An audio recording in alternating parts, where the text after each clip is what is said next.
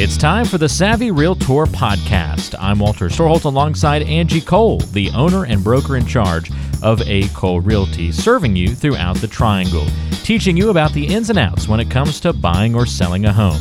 You can find the team online by going to acolerealty.com. That's A C O L E realty.com or by calling 919 578 3128.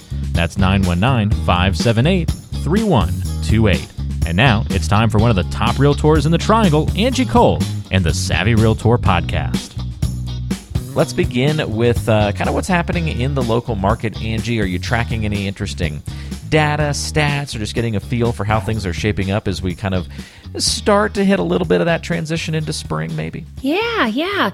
Um, we did see a shift in interest rates for the better. Um, I know at one point they were up there in the sevens and they have come back down. You know, we're, we're seeing more around the fives, you know, creeping on the sixes, really, of course, dependent on credit, debt to income ratio, all that good stuff. But I get a sense that buyers are feeling more comfortable and confident with the overall real estate market now. Um, and I think that they are getting on board with, hey, this is the new norm.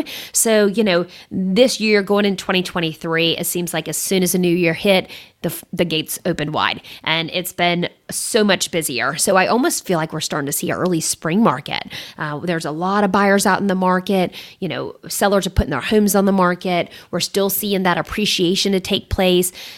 I would say average days on the market um, for more of the triangle area, you're probably creeping on in the 20s, almost 30 days on the market. But there's still some homes that are getting multiple offers. So um, it's really based upon kind of the pockets, price points, location, and which homes are flying off the market. And other ones might stay on the market for just a tad bit longer. But it's still a very strong just market in general. That's great to hear. Uh, strong is the, the word we want to hear throughout this yeah. year when it comes to housing, right? Keep That's it going. Not a bad thing. Well, very good. If you've got any questions for Angie as we go through the show today, by the way, or looking to get more information about buying and selling in the area and want to turn to the A. Cole Realty team, the way to do that is to call or text Angie at 919- 538 6477. You can talk one on one about your goals. That's 919 538 6477. Well, let's dive into the mailbag as we always do. We kick off each show with answering some listener questions from folks throughout the area. Let's highlight one here from Emma in Chapel Hill. Emma says, What criteria should I use to choose a reputable real estate agent for buying or selling a home? Yeah, great, great uh, question, Emma. And I would say it first starts with just personality. You know, who is someone that you are excited to work with because you will be married to them for a little while. So make sure that it's a good fit uh, personality wise um, and you guys mesh.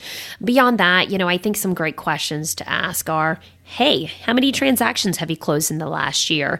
Tell me a little bit about you or your team or your firm. You know, how do you best communicate? Um, you can, you know, even ask, you know, hey, do you have service providers in place? For example, lenders and contractors. Should I need those people? So I would say when it comes to buying a home, really focus on someone again who you feel like you'll enjoy you know, going in and out of homes with, just, you know, being on the phone with a lot because you will be kind of stuck to their hip. Um, but again, you want to make sure that you have someone who has experience. The market is ever changing. You know, the, the offers that we were seeing even six months ago, the terms are completely different than what we're seeing now. So someone who is active and in the market, they understand, you know, areas, they understand contracts, they know what it takes to represent you properly. That's most important. Very good. Yeah, it's so important to have great communication with yeah. your realtor, and uh, so much of that revolves around just having a, a really good grasp on um, both that experience side, but also the personality side. So that's uh, really good to highlight that, Angie. Thanks for filling us in. Yeah. Uh, good question, Emma. By the way, you can uh, get in touch with Angie if you've got more specific questions, again, by calling or texting 919 538 6477.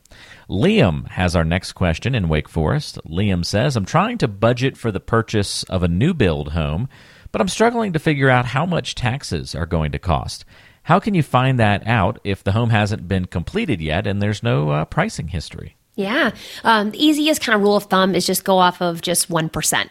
Okay, so whatever the uh, potential purchase price would be, uh, just go off of 1%. Now, depending on if you're in the city or out of the city. So, of course, if you're in the city, you have additional city taxes, and then everyone has county taxes. So, if you're in the city, your taxes overall will be more expenses versus being outside of city limits.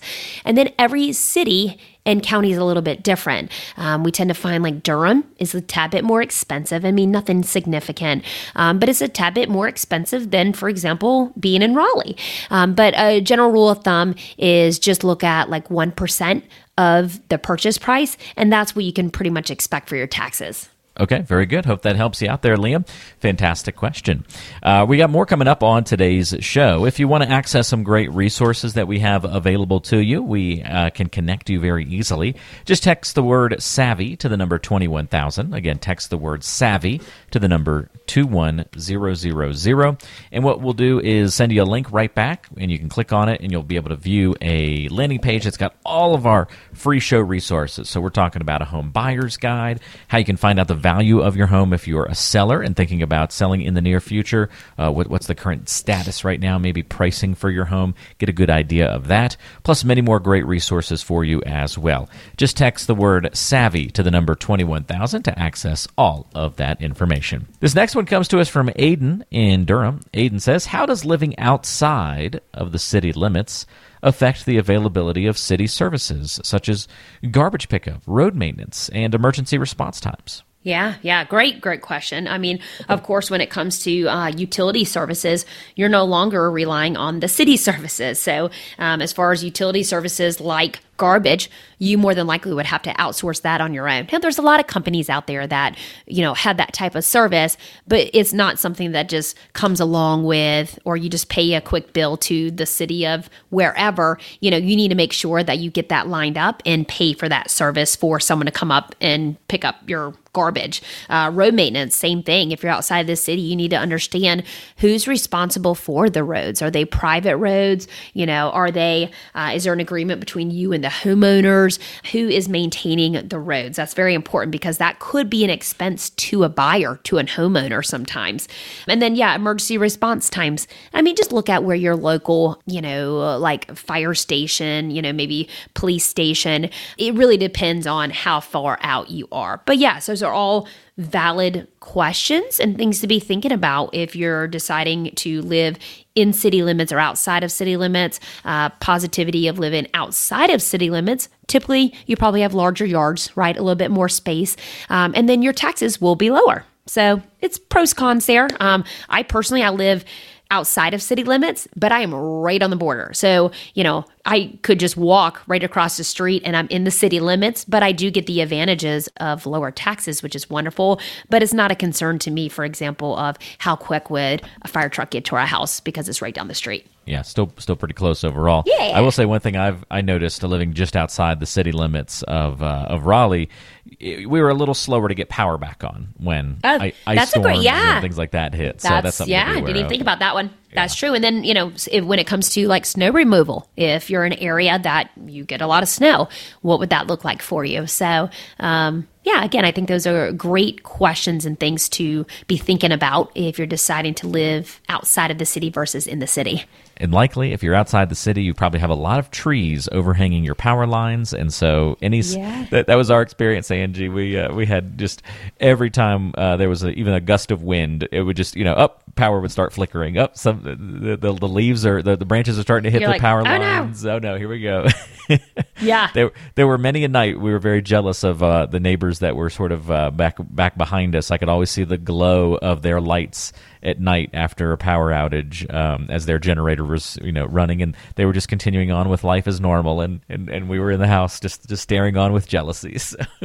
yep yep it's good yeah. stuff i know uh, it i know it just uh, some great things to be aware of, though. Thanks for filling us in on that, Angie. Uh, good question, Aiden. Last one here is from Mia, and Mia is in uh, Wilmington.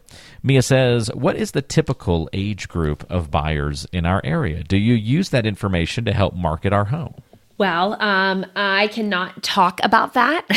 so there are certain protected classes as far as who lives where, um, and certain protected classes. And so as far as um, age of people living in the area, I really can't share that. The only time it's something that we can talk about is if it's in a neighborhood that that's like an active adult neighborhood where it's restricted that, hey, minimum age is 55, for example. So, Mia, I'm sorry I don't have an answer there. My suggestion, though, what you can do, go and drive around.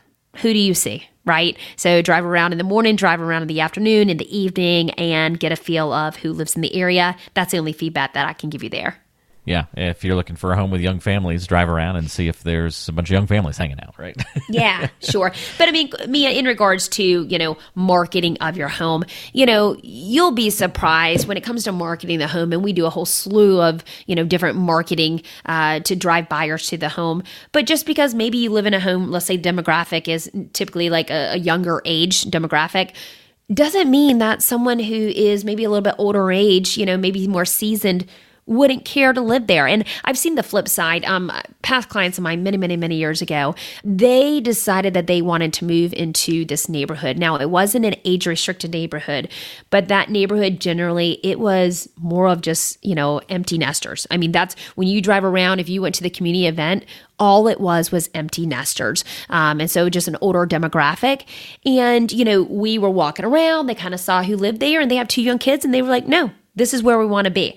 So, you know, it was not my job to tell them who lives there, if it's a good neighborhood for them or not. That's for them to make that decision. And that even though they saw kind of more of again the age um, of everyone who was living there they didn't care they they loved it they loved the home they loved the feel of the neighborhood and that's where they purchased you've been listening to the savvy realtor podcast i'm walter storholt alongside angie cole She's the owner and broker in charge of A. Cole Realty here in the Triangle. And if you have questions for Angie, we invite you to go online to acolerealty.com. Listen to past podcast episodes on the website, read the blog, and all the great information, including the option to find a home right there on the website. That's acolerealty.com. And you can also call Angie with your questions, 919 578 3128.